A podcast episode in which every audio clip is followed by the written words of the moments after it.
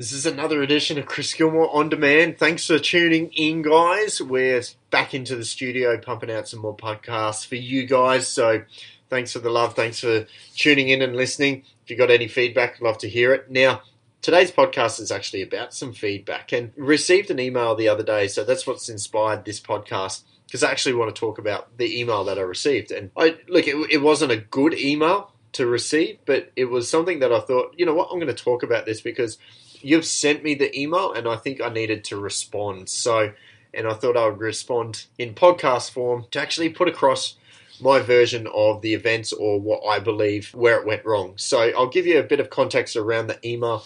I went and saw a potential seller that was wanting to sell their property. Uh, it was an acreage property. We did our normal stuff as what we do when we're in the property. And every question that we get asked from a seller is, Chris, what do you think the home is worth? What do you think you can sell it for? Look, it's it's a pretty general question because to be honest, no one actually can tell you exactly what it's going to sell for to the dollar. You know, we can give a range and stuff like that, but it's it's near impossible to actually tell somebody to their face and say, look, you're going to get absolutely this this amount of money for the home. Because until you got buyers through, depending on the market conditions, depending on the buyer feedback, you actually don't know. But anyway, I, I received this email and it's it sort of went along the lines of Chris, I just wanted to give you some feedback why I didn't list my home with you because of these reasons. And the first one was I found another agent that had their marketing was similar to yours and but they were seven hundred dollars cheaper. And I'm like, okay, well that's that's fair play. If it's the same sort of marketing and they're seven hundred dollars cheaper, I get that.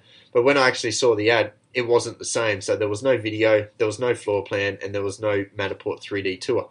Now, for me to produce that cost $700 more, obviously, than what they were charging. So, you know, we need to compare apples with apples here, and I don't believe our marketing was the same. The second reason was the price. And she, she actually went along the line saying, Chris, I think that you're actually devaluing properties that are selling in our suburb, uh, and I'd never use you for that reason. And I'm like, oh, well, that's fairly strong because the question was, Chris, what did you think the home would sell for? Now, I'll give you the exact the exact words of what I said. I believe that I think your home will be around that 650 sort of price range. Now that's a very general price, around 650. Couldn't tell you if it's going to sell for 645 or 660 or whatever it would be, but she did ask, "What do you think it would sell for?"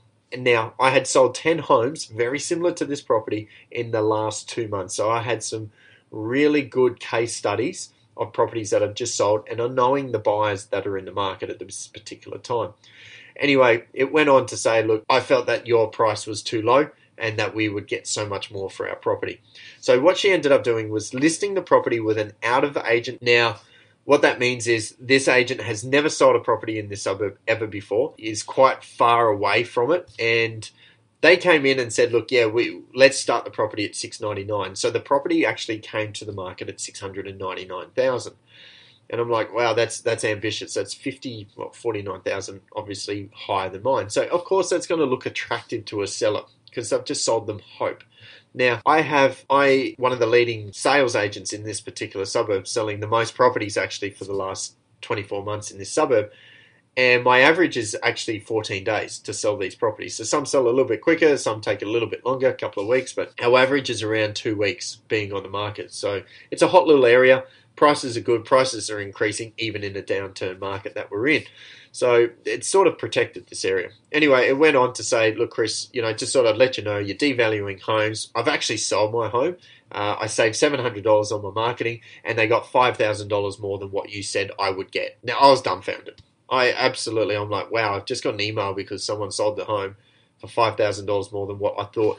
Now, I never got the chance to prove what I could actually sell it for. They asked the question, what do you think it would sell for? And I said, look, I think you'll be around that 650, but until we've got feedback and we've got our buyers through, I don't know.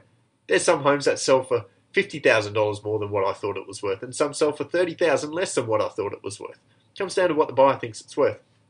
Now, my strategy was I would have listed the home at offers over 649. So there is a really good case because 68% of my properties actually do sell above that when we do an offers over campaign. And I've got all these statistics to show. So there was a really good case that I probably would have got 655, 660, 665. You just never know.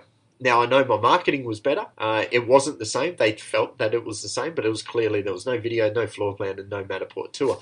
So I don't believe they probably got to every buyer that was out in the marketplace. Now the key thing here is this person was under uh, some financial stress to get the property moved. Time on market, I think, is actually really important. Now, this particular home, I can tell you, it took 96 days to sell. Now, to my calculations, let's just say hypothetical, it's $1,000 a week in mortgage payments, so it's $4,000 a month the property took 96 days to sell. So that's three months of mortgage payments, which is $12,000 in my calculations. Now, if I was to price it at 649 plus, potentially got 649, 655, 660, it would have been done in two weeks.